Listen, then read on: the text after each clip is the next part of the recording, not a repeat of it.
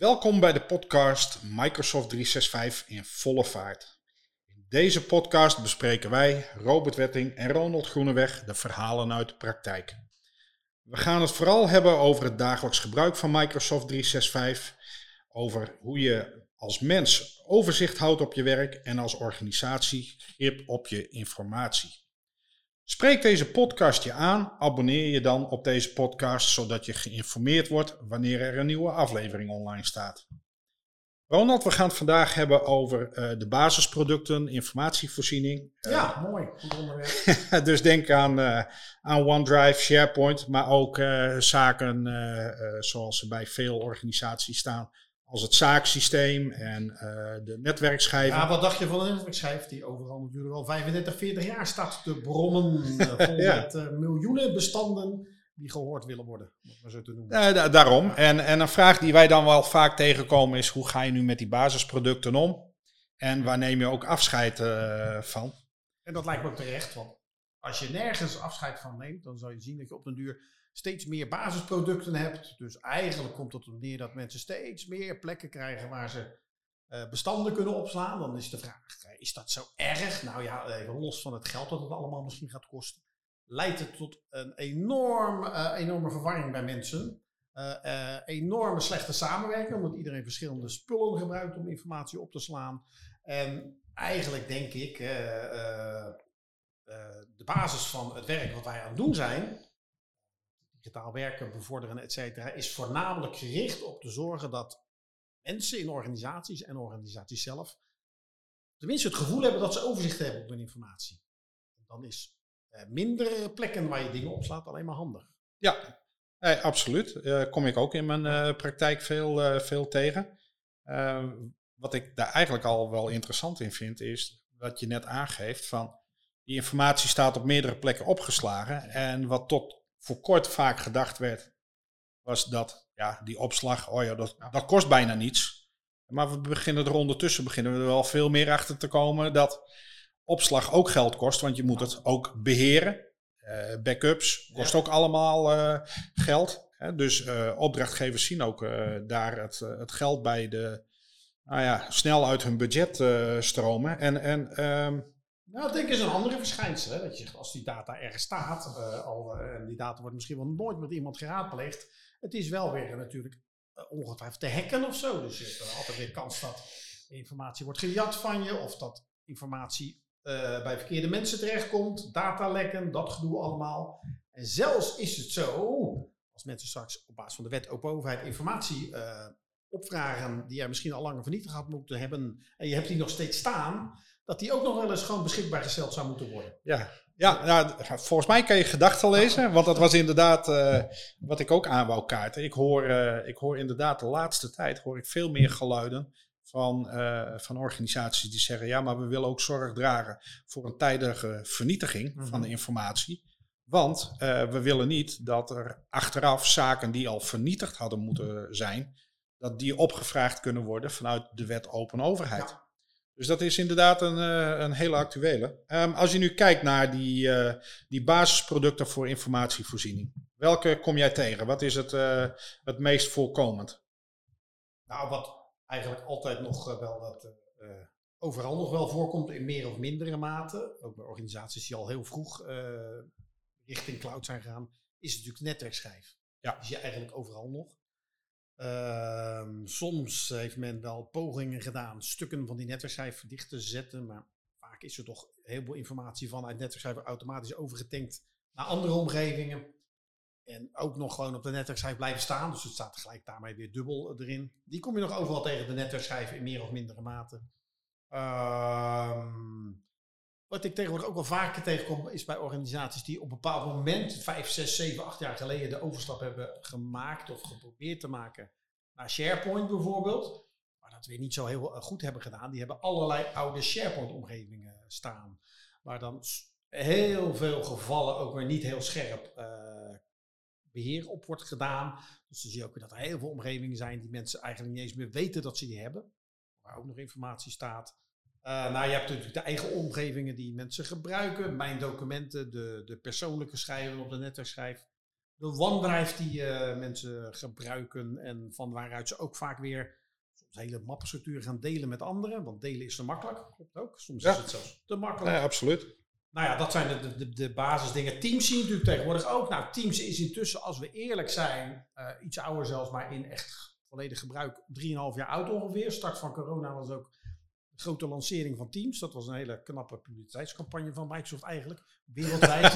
ja, ja, ja, die was georganiseerd hè. Ja, ja, en, duistere krachten. Ja.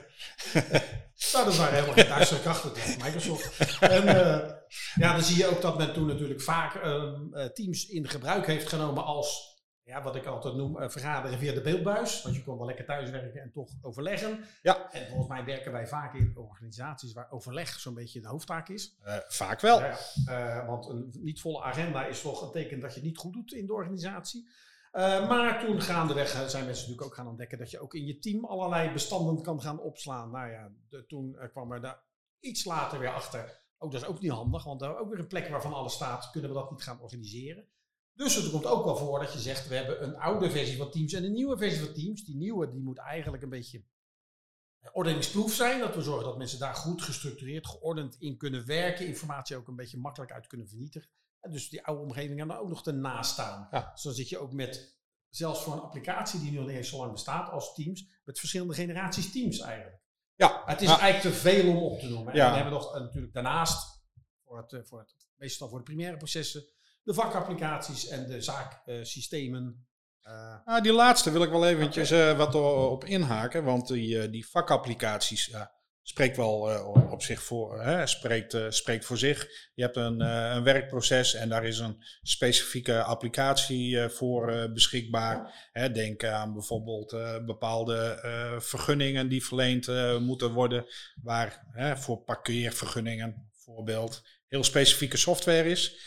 Maar de zaaksystemen, ja, die, uh, die zijn er nog uh, genoeg. En mhm. ik, ik kom in mijn praktijk ook wel vaak tegen dat er gezegd wordt, ja, uh, zaaksysteem, alles moet in het zaaksysteem zitten.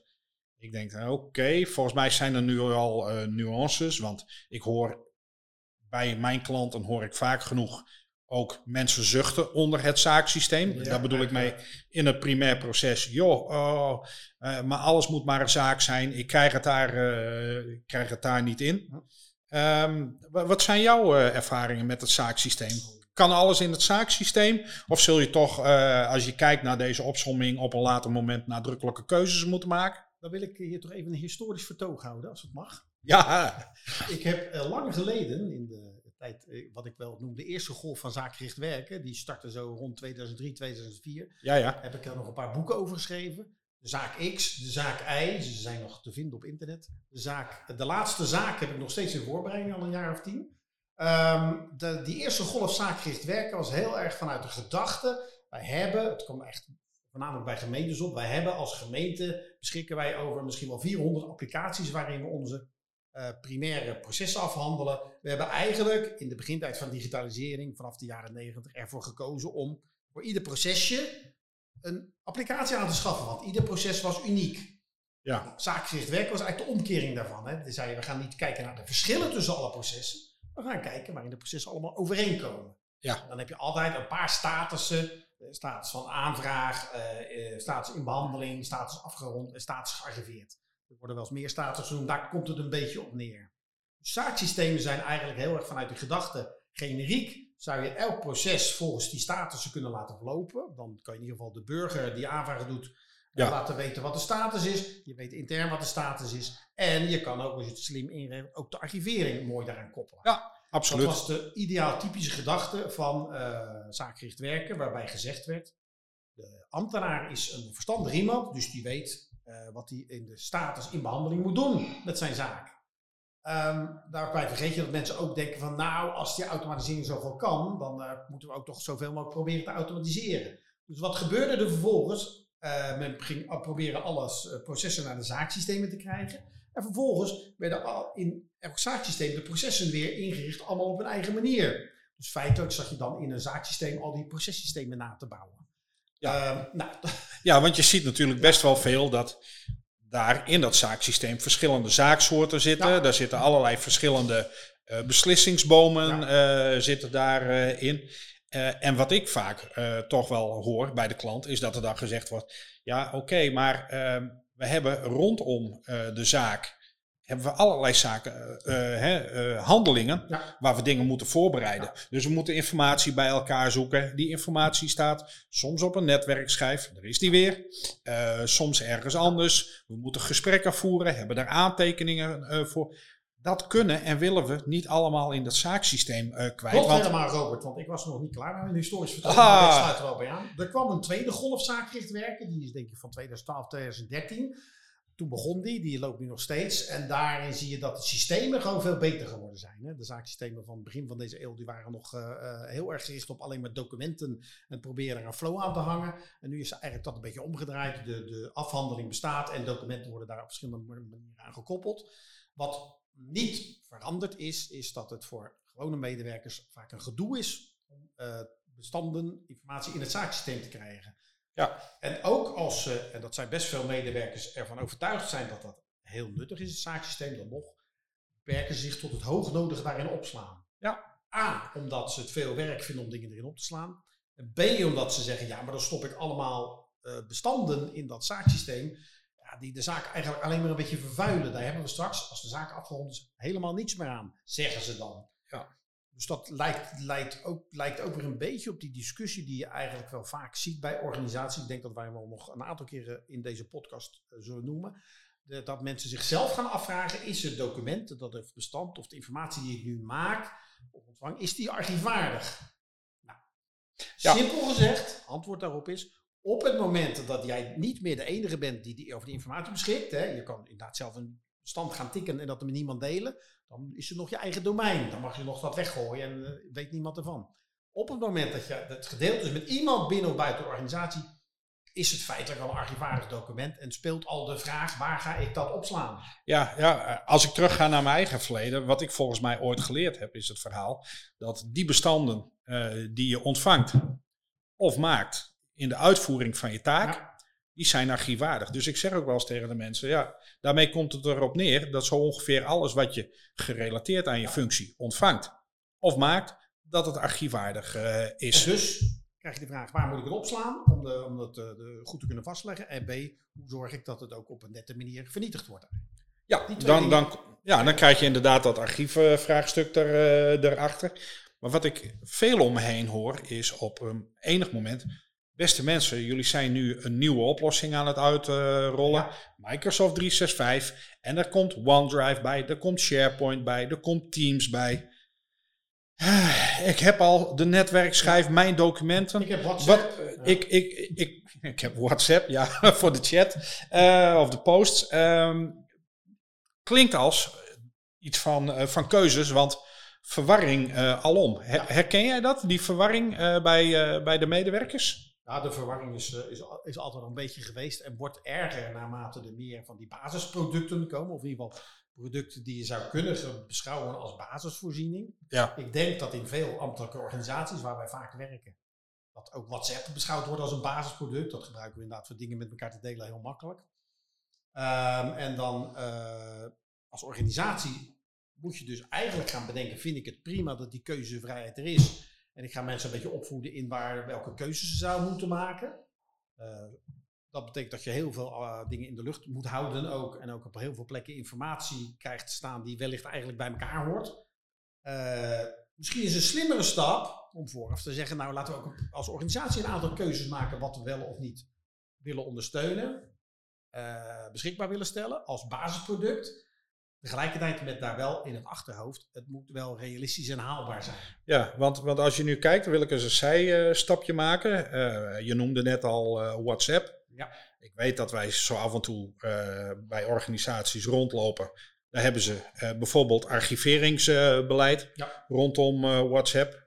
volgens mij ook een schone uitdaging. Want hoe krijg je die, die WhatsAppjes in een archiefsysteem? Um, wij roepen dan wel eens van, uh, laat die WhatsApp-groepen, stop daarmee. Hè, maar ga dat vervangen uh, door het uh, in posts te gaan zetten. Binnen Teams, de Teams chat, de team, team posts. Um, wat, wat, kom jij dat ook tegen? Want het is natuurlijk zo dat als het eenmaal die- ja, ik daar kom- staat, kun je het kom- makkelijker archiveren. Ik kom die wel tegen, maar ik beschouw die dus eigenlijk als niet haalbaar. In de praktijk zie je dat WhatsApp zo ingeburgerd is, bijna ademen voor mensen. Je wil zeggen, je moet stoppen met ademen, maar dat mensen toch niet doen. Linksom of rechtsom gaan ze toch, eh, toch weer WhatsApp-groepen met elkaar stichten. Dus je moet daar eigenlijk zeggen, nou, we accepteren dat het bestaat. Ik heb een, eh, twee voorbeelden daarvan, zijn wel grappig. We hebben ooit bij een grote gemeente een Microsoft-project gedaan, waarbij de projectgroep ook aan- aanvankelijk met elkaar communiceerde, veel via WhatsApp. Ja, En toen daarna zeiden ze, nou, je hebt daar ook een Microsoft variant voor. Kaizala heet dat volgens mij. ja dat klopt. Ja, dus toen zeiden we, nou jongens, dan gaan we ook een Kaizala groep maken waarin we met elkaar communiceren. Ja, Eh, en na een kwartaal werd dat ongeveer eh, geëvalueerd. En toen bleek dat iedereen sowieso nog WhatsApp gebruikte. En dat drie van de projectmedewerkers van de 20 ook nog wel eens iets in Kaizala eh, eh, deelden met elkaar. Maar de anderen natuurlijk dan niks van wisten, want die keken daar nooit in. Nee. Dus op een moet je je knopen tellen, denk ik. En ook zeggen van, nou ja, eh, WhatsApp moeten we beschouwen als zo ingebeurd. Dat het binnen onze organisatie wel gebruikt zal worden. Heel duidelijke voorschriften maken waarvoor het wel en niet gebruikt mag worden. En dan nog weten wij, want dat geldt voor alle spelregels, voorschriften, et cetera, dat mensen spelregels wel eens overtreden. Heb je als voetbalwedstrijd gezien, Wetter? Ik denk het wel. Hele duidelijke spelregels en hele duidelijke overtredingen. Want soms vinden mensen zo'n overtreding gewoon nodig om te maken. ja, Andere voorbeeld wat ik wou noemen, dan mag jij weer, is ik zat op een bepaald moment bij een gemeente op de Veluwe. Die gemeente die stelde elk jaar vier zondagen beschikbaar voor winkelopening. Nou, de Veluwe is sterk eh, gereformeerd. ja, Dus er waren altijd in de gemeente een aantal mensen die vonden dat echt verschrikkelijk. En die eh, gingen toen ook elk jaar kwam weer diezelfde, datzelfde WOP-verzoek toen nog, nu een WO-verzoek. Wij willen graag alle informatie in zaken de zondagsopening van de winkels in onze gemeente, die gedeeld is tussen ambtenaren en het college van BMW, ook als die gedeeld is via WhatsApp. Dat is, werd er uitdrukkelijk bij vermeld. ja, Eh, de gemeente zei toen vervolgens, eh, nou, dat doen wij niet via WhatsApp, wij doen dat altijd via andere kanalen. Dus die dingen stellen wij beschikbaar. We hebben niks in WhatsApp. Toen ging de aanvrager, zei dat geloof ik niet. Ik word hier bedonderd. Die is toen naar de rechter gestapt. Maar naar de rechter heeft gezegd, ik geloof het ook niet. De gemeente moet deze informatie, gedeeld via de WhatsApp, en dus tussen haakjes ook als dat helemaal niet bestaat, toch beschikbaar stellen. Op eh, straffen van een dwangsom kun je nagaan dat de rechters ook zo erover denken. Van de praktijk is gewoon dat iedereen dat doet. En als je als gemeente niet keihard hebt gezegd: WhatsApp is überhaupt niet beschikbaar op onze telefoons, dan, dan ga je sowieso nat. En los daarvan gebruiken ook ambtenaren en collegemensen ook wel eens privételefoons. Dus het is een interessant uh, ja. het is, dat je informatie zult moeten kunnen beschikbaar stellen die misschien niet eens bestaat. Nee, en, uh, en wat je eigenlijk aangeeft is uh, wel het belang van hele expliciete keuzes. Ja. Want op het moment dat je er niet op stuurt, zal dat betekenen dat er door de medewerkers keuzes gemaakt moeten worden. Ja. Die zullen dan, omdat WhatsApp een heel gangbaar product is, zullen daarin duiken. Dus op het moment dat jij WhatsApp blijft toestaan op bijvoorbeeld de telefoons, zoals je die verstrekt hebt vanuit je organisatie, ja. kun je er ook van uitgaan dat, je het, uh, dat het gebruikt gaat worden. Ja.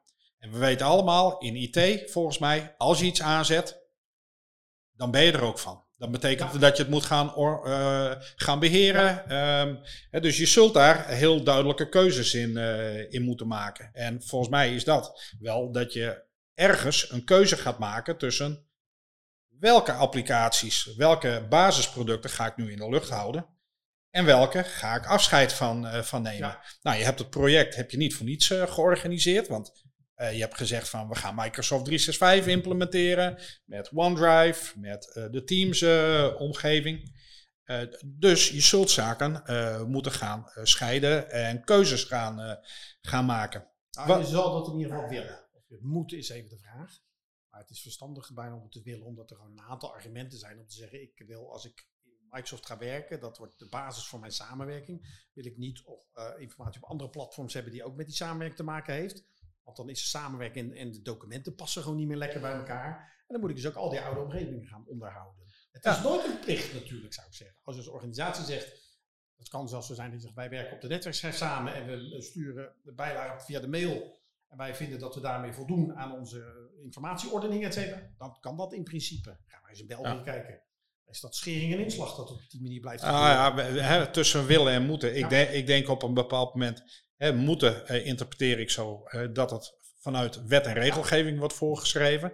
Nou, daar staat het inderdaad niet in. Maar waar we volgens mij naar willen streven is een werkbare omgeving.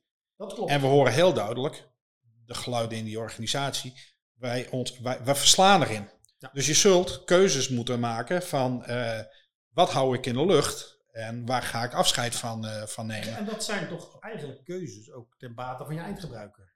Als die minder keuzeopties heeft, heeft hij het eigenlijk makkelijker. Ja, dan heeft hij het inderdaad makkelijker. Alleen, in de praktijk zag je vaak, waar je als organisatie zei het is verstandig om hiervan afscheid te nemen, deze de netwerkschrijver, daar wilde juist de eindgebruiker dan weer niet zo graag afscheid van nemen. Die zei laat dat teams dan maar zitten. Ja, ja, ja goed. En da- daar eh, raakt het op een bepaald moment eh, het organisatiebesluit om te gaan zeggen, wij, raken, wij gaan aan de slag met Microsoft 365 en we gaan Teams uitrollen. Dus dat is niet zozeer de keuze van het project, het is de keuze van de organisatie die zegt van wij willen tijd en locatie eh, onafhankelijk willen wij gaan werken. We willen laagdrempelig kunnen samenwerken, ook met de partners Ja. van de organisatie.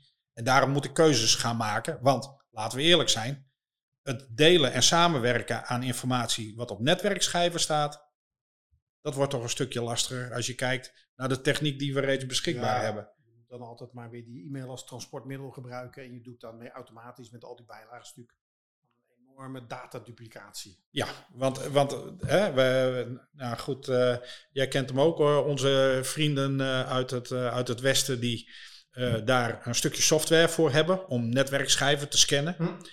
Eh, te kijken van wat is er nu gedupliceerd. En dan kunnen ze niet alleen kijken naar de titel, maar ook de inhoud van de documenten. Yes. En dan worden toch heel geregeld worden daar gewoon percentages van 60% duplicaties eh, gehaald. Dus ga eens na wat er allemaal aan dataduplicatie op je netwerkschijven of mijn documenten plaatsvindt. Want Ja, ja, hè, laten we eerlijk zijn. Ik kom veel situaties tegen in mijn documenten van medewerkers die werken 10, 15 jaar werken ze bij de organisatie. Ze doen per jaar doen ze één of twee projecten. En ja, eh, projecten die zijn misschien wel archiefwaardig, maar hey, het zijn mijn projecten. Dus het is niet dat ze alleen op de netwerkschijf staan.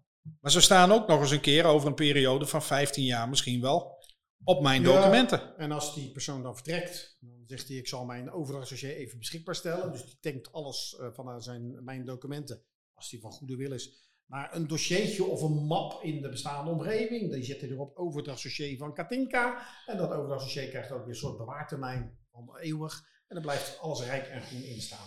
Ja. Maar goed, keuzes dus inderdaad. En dan denk ik als we kijken naar die basisvoorzieningen, dat je zegt, nou, eh, vakapplicaties en in principe het zaaksysteem, dat zijn systemen voor informatie die gestructureerd wordt op basis van processen. Ja. Zo zou je zeggen, dat is een redelijk afgeschermd gedeelte. Al zit er altijd een grijs gebied, met documenten die men voorbereidt, documenten die men een beetje beschouwt als een sideline bij een bepaalde zaak, waarvan mensen zeggen, dat vinden we te veel gedoe om dat in het zaaksysteem op te slaan. Nou, wat je dan overhoudt is eigenlijk je vrije samenwerkruimte. Eh, als, je dat, eh, als je nu opnieuw zou mogen beginnen als organisatie, kies je automatisch dan voor Teams en daarachter hangend SharePoint. Maar als organisatie die al de no- nodige loops heeft gemaakt en, eh, en eh, stadia heeft doorgemaakt, moet je dus inderdaad keuzes gaan maken. Gaan we wel of niet van bepaalde dingen afscheid nemen en hoe doen we dat dan? Ja, ik, ik, ik vat hem zelf, vat ik hem vaak samen dat ik zeg van, we hebben in een eh, organisatie hebben we gestructureerde processen en ongestructureerde processen. En als zo'n proces ondersteund wordt door een vakapplicatie, dan gebruik je die. Rest van de gestructureerde processen, en die kun je gewoon identificeren Ja. binnen je organisatie, die laten wij lopen via het zaaksysteem. Dus het is ook absoluut niet zo dat het vijanden van elkaar zijn, het zaaksysteem en teams. De gestructureerde processen, die neem je op in dat zaaksysteem. Kan dus ook betekenen dat er nog nieuwe zaken bij komen, omdat je die eerst nog niet in beeld had. En de ongestructureerde processen, die laat ik verlopen via teams. Dat betekent ook het afdelingswerk, projecten, eh, dat soort eh, zaken dat je die er dan hebt. En je persoonlijke bestanden, ja, dat loopt dan eh, via OneDrive. Maar hoe ga je dan om met die andere applicaties, zoals die netwerkschijven en mijn documenten? Nou, je wil in ieder geval zorgen dat men daar niet meer actief op werkt. Ja. Dat is uiteraard het eerste gedeelte, want anders blijft, blijf je dat houden. Je hebt natuurlijk altijd het eh, vervelende verschijnsel dat niet, eh, laten we zeggen, niet alle ehm, applicaties die een organisatie gebruikt al zo ver zijn dat ze volledig aansluiten op de Microsoft Cloud. Mhm. Dus dat je applicaties hebt die bestanden wegschrijven automatisch naar een locatie op de netwerkschijf. Ja. Bestanden wegschrijven naar een netwerkschijf die eh, gewoon een beetje een buitennissig format hebben. Waar je niet zoveel meer kan in eh, de Microsoft omgeving. Ja. Of het gaat gewoon om eh, bestandjes die even een, een in- initiatiebestandje steeds aanpassen als ze opgestart worden. Ik noem maar dat soort dingen. Ja. Dus daar heb je altijd een stukje netwerkschijf voor nodig. Maar je moet dan ook heel duidelijk zeggen, daar mag het voor gebruikt worden, maar absoluut niet voor alle andere Nee. dingen. Hè, want dat zijn bijvoorbeeld die DWG-bestanden. Hè, die AutoCAD-bestanden waarvan je zegt van... Oké, dat werkt gewoon niet heel handig. Want laten we eerlijk eh, zijn. Je kunt ze opslaan in je Teams-omgeving. Maar om ze dan daar te openen en eh, te bewerken... Dat, dat werkt gewoon niet eh, goed. Dus wil jij medewerkers veroordelen dat ze iedere dag een, eh, een document eerst moeten downloaden, dan kunnen ze het openen in AutoCAD, kunnen ze het bewerken en daarna moeten ze dat weer opslaan. Dat is wel heel om, omslachtig, maar het is eigenlijk ook al een vak, vakapplicatie die dan wegschrijft naar.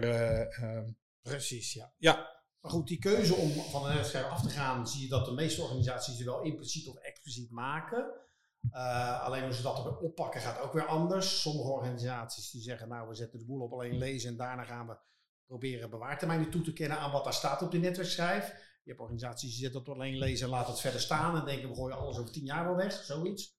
En je hebt ook organisaties die zeggen, nou we willen eigenlijk wel helemaal van die netwerkschijf af. Dus we gaan zorgen dat we die informatie allemaal dan overpompen SharePoint, waar het dan in een of andere archiefbibliotheek komt te staan. ja, Al of niet voorzien van een bewaartermijn. Ja. Dat laatste kan wel eens in de klauw gaan lopen. Ja. Wat geld betreft. Dat, dat zag ik trouwens laatst wel. Vond wel een eh, interessante term ook. De- bij- dat ik bij, een, eh, bij een, eh, een klant was en daar vertelde een andere eh, gemeente die daar op bezoek kwam. Die zegt, joh, wat we gedaan hebben is, we hebben Teams in gebruik genomen.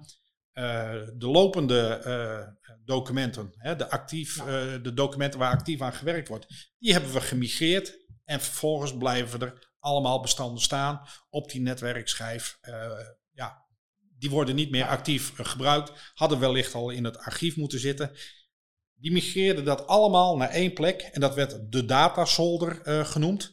En eh, de medewerkers die konden naar de datasolder toe om daar documenten op te halen. Maar wat ze dus niet deden, was dat ze zeiden van... eh, we migreren lopende data, actieve data naar de eh, Teams-omgeving.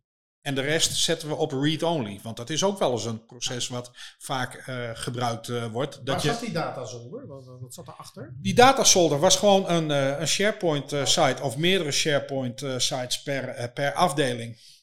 En daar hadden ze dat allemaal neergezet. Dus het betekende dat jij je werk deed in Teams. En op het moment dat je het idee had, ik mis een bestand, dan kon je naar een SharePoint-site toe, die datasolder plus naam afdeling werd genoemd.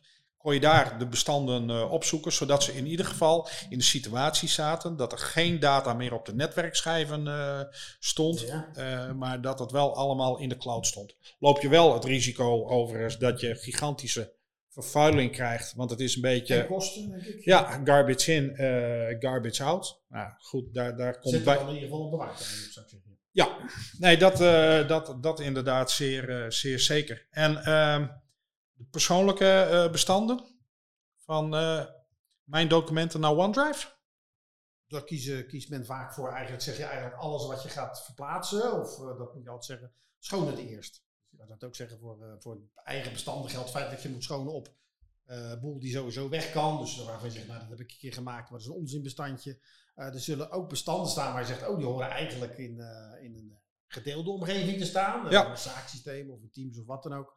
Er zullen ook bestanden bij staan waar je zegt, oh die heb ik even gekopieerd naar mijn eigen omgeving vanuit mijn eh, eh, gedeelde omgeving. Dat zal voorkomen. Eh, en dan is feitelijk dat ik zeg, ja, dan kan je beter inderdaad zeggen, doe, ga OneDrive, de boel naar OneDrive verplaatsen en zorg dat je dat mijn bestandenverhaal daar afscheid van neemt als organisatie. Goed, kort, kort samengevat is dus, als je kijkt naar die basisproducten, informatievoorziening, die hele opsomming die we net gedaan hebben, ga expliciete keuzes maken Ja. En neem er afscheid eh, van. Eh, wat ik daar wel een hele eh, interessante in vond, als je dus van die netwerkschijf afscheid neemt, om ze ook een stukje bewustzijn in de organisatie mee te geven. hoe uh, op het gebied van rechten dingen kunnen gaan, uh, gaan zweven. Want um, ik heb trajecten gedaan, dat was inderdaad de spelregel. Als er is overgestapt -hmm. naar de teamsomgeving, dan gaan we de netwerkschijf op read-only zetten. Wat ik dan deed, is je had leden van het team, ik noem maar iets, 30 personen. Die 30 personen die gaf ik door aan IT. Ik zeg, deze netwerkschijf, uh, dit gedeelte op alleen lezen zetten voor deze 30 personen. Daar kwam ik vervolgens, kwamen zij standaard bijna, kwamen ze terug met de vraag, ja maar ik heb hier nog 20 personen die toegang hebben tot die schijf. En wat ik dan altijd deed, dan ging ik dus terug naar de mensen in de organisatie die Teams gingen gebruiken. En dan zei ik, kijk, ik heb hier een lijstje met 20 personen. Wat moet het, Moeten die nog lid worden van het team? En er was heel vaak de reactie, oh, uh, kunnen die er ook nog uh, bij? Dus je ziet dat met een netwerkschijf dat er vaak niet actief op gestuurd kan, uh, ja. kan worden. Terwijl als je teams hebt en je gaat dat managen, kun je daar actief op sturen. Het wordt soms pijnlijk zichtbaar wat je in de loop van de jaren eigenlijk aan datalek hebt laten ontstaan. Doordat je gewoon medewerkers die al lang ergens anders in de organisatie zitten, toch recht hebt laten houden op uh, informatie. Dat ja, klopt, zeker. Nee. En als je nu, uh, hè, we hebben het nu over die keuzes uh, gehad. Hè. We nemen dus afscheid van netwerkschijven, mijn documenten. En we gaan verder met OneDrive en Teams, met daarachter SharePoint. Maar hoe ga je daar nu mee om? Want dat is eigenlijk een technische keuze, maar vervolgens moet ook tussen de oren van de organisatie en de medewerkers van die organisatie komen. Ja. Hoe, uh, hoe pak je dat aan? Ik denk, Robert, dat dat een uh, aparte podcast is waar je het nou over hebt. De aanpak van hoe je dat op een goede manier wegzet. Maar ja, het is in ieder geval gewoon duidelijk dat je ook eigenlijk in die uh, Teams en SharePoint omgeving, dat zijn dan wel niet heel veel omgevingen, hoewel er veel kunnen worden, maar dat je ook daar heel duidelijk als organisatie keuzes moet gaan maken. Die zet je in je governance plan. Eigenlijk om te voorkomen dat eindgebruikers zelf wel allerlei keuzes moeten gaan zitten maken ik wil informatie binnen mijn team kunnen afschermen. Nou, dan zeg je in wezen, nou, dat kan op deze zeven manieren. Ik uh, heb eindgebruikers zat gezien die zeggen, dat wil ik niet zeven manieren. Ik wil gewoon één manier en vertel me nou hoe het moet. En niet mij die keuze nog een keer laten. Want doe ik het zo en mijn collega aan de andere kant van de kamer, die doet het weer op een andere manier. En dan kunnen we elkaar ook niet meer volgen. Betekent ja. dus dat je erover moet gaan communiceren. Ja. ja. Je noemde net al het verhaal van de governance plan. Gaan we een aparte podcast aan, uh, aan wijden. Hoe het governance plan ook impact heeft op je dagelijkse ja. gebruik. En die, uh, en die medewerkers. Um, maar je maakt daar wel een aantal uh, nadrukkelijke keuzes in, in, volgens mij. En um, je noemde het verhaal van het, van het governance plan. Daar leg je het in vast. Maar moet je ook nog iets qua communicatie, gebruikersadoptie organiseren? Ik zou dat netjes meenemen in, zo'n, uh, in, de, in het plan om uh, Teams en uh, SharePoint gewoon op een goede manier in de organisatie weg te zetten. En als het gevolg van die keuze eigenlijk is, we nemen afscheid van de netwerkschijven, wat heel veel mensen, als ze eenmaal doorhebben waar Teams en SharePoint voor bedoeld is, als ze eenmaal doorhebben dat Teams meer is dan een luxe communicatiemiddel, zoals het soms wordt genoemd, dan snappen ze ook, ja, oh ja, dan is het best onhandig als we ook nog netwerkschijven hebben die heel anders gestructureerd zijn, waar de rechtenstructuur heel anders is. En waar uh, bedelen eigenlijk ook weer plaatsvindt. Alleen maar kan je dat doen door een bijlage te sturen in de mail. Hoor ik je daar dan eigenlijk zeggen van maak die keuze vooraf? Maak die keuze vooraf. Uh, op het moment dat je je visie uh, gaat, gaat opstellen, hoe je het product gaat inzetten, keuze vooraf maken en laat dit gewoon een onderdeel zijn van je adoptieaanpak. Ja. En dan, dat, maar dat betekent dus wel dat je een organisatie moet zijn waar de, iemand die keuze durft maken, komt het eigenlijk om. Ja. Ik heb ook organisaties gezien je opereert als familie, vriendelijk, aardig, elkaar niet te veel dwingen. En daar is het lastig om te zeggen, ik pik jou je netwerkschijf af, want je, want je moet nu uh, die kant op gaan. Dan is het soms zelfs de hoogste directeur die denkt, als ik uh, dat ga vertellen in de organisatie, krijg ik zo'n tegenwind. Dat hoort niet bij mijn familie, zoiets. Ja. Daar heb je het wel eens lastig. Maar veel organisaties zijn wel bereid om toch te zeggen, we moeten wel een beetje onze eindgebruikers een bepaalde kant op duwen, want anders wordt het helemaal een... Spektakel van iedereen zijn eigen ding. Nou, uh, nou heb ik nog een heel leuk uh, stokpaardje altijd uh, die, die langskomt. En je hebt misschien een vermoeden waar ik naartoe ga, want dat is de OneDrive Sync client. Ja. Um, super, super handig, want ja, zowel in, in de Teams kant of de OneDrive kant zet je hem aan en dan hm. synchroniseert hij zo lekker makkelijk naar je, naar je laptop. Ja. Um, maar ik hoor ook mensen die hebben dat aangezet. En uh, die weten uiteindelijk, weten ze helemaal niet meer uh, waar ze die informatie feitelijk opslaan. Want ja, ze klikken op wat mapjes. Geen idee of dat in OneDrive of in SharePoint uh, staat. Um, moet je dat ding nu wel of niet gaan, gaan inzetten? Ja, er zijn een aantal voor's, een aantal tegens te benoemen. En zelf vind ik één, maar één ding eigenlijk belangrijk. En dat is eigenlijk een tegen. Zegt die manier van werken met de OneDrive Sync client met je bestanden is eigenlijk gewoon de ouderwetse netwerkschrijfmanier naspelen. Ik denk dat mensen gewoon moeten begrijpen dat, de, ik zou zeggen, de manier van werken anno nu is de manier van werken waar die ook terug zit in Microsoft. Dat je inderdaad het deelt vanuit de samenwerkomgeving waar een bestand onderdeel is van veel meer dan alleen maar bestanden. Namelijk ook van posters die je met elkaar deelt, planners die je met elkaar bijhoudt, plannings, takenlijsten die je met elkaar bijhoudt, agenda's waar je samen in werkt echt denken vanuit de samenwerking. En de samenwerking vraagt om een samenwerkend team dat uh, op meer manieren samenwerkt dan alleen aan documenten. En dan draagt dat hele OneDrive Syncline daar niet aan bij om dat nee.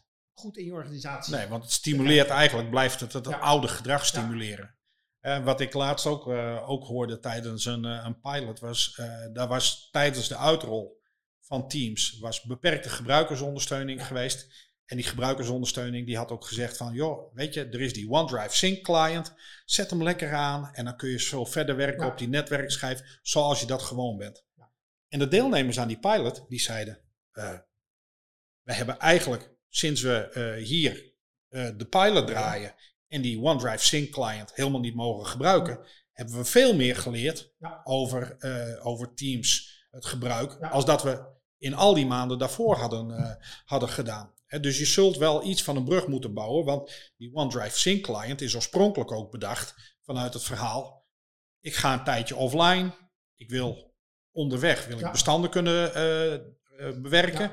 Dus ik haal ze tijdelijk naar mijn laptop en ga ze daarna, als ik weer binnen de organisatie ben en ik heb weer een netwerkverbinding, ga ik dat weer uploaden. Daar heb je ook He, een uitcheckfunctie voor. Een, ja, is inderdaad ook nog een, een optie. Ja. dus, uh, dus in die zin, als je hier de keuzes in gaat maken en je wilt je snel uh, de vaardigheden kennis of eigen maken, daar waar het gaat ja. om Teams, uh, om SharePoint, leg dan eerst de mogelijkheden van die OneDrive Sync client ook eventjes terzijde om te voorkomen dat de mensen heel snel naar je oude basisproducten ja, terug uh, gaan. Het is ook eigenlijk een verhaal van ambitie. Hè? Ik heb wel eens inderdaad het gevoel dat er heel veel in, uh, in uh, zeker wat in overheidsland gebeurt, gebeurt nu op basis van verandermanagement. Hè? Mensen moeten veranderen, dit en dat. En dan is vaak de instinctieve reactie van elke organisatie, wij willen wel veranderen, maar de verandering moet ongeveer nul zijn. Dan kunnen wij het wel managen. Ja, dat is, laat ik het zachtjes uitdrukken, weinig ambitieus.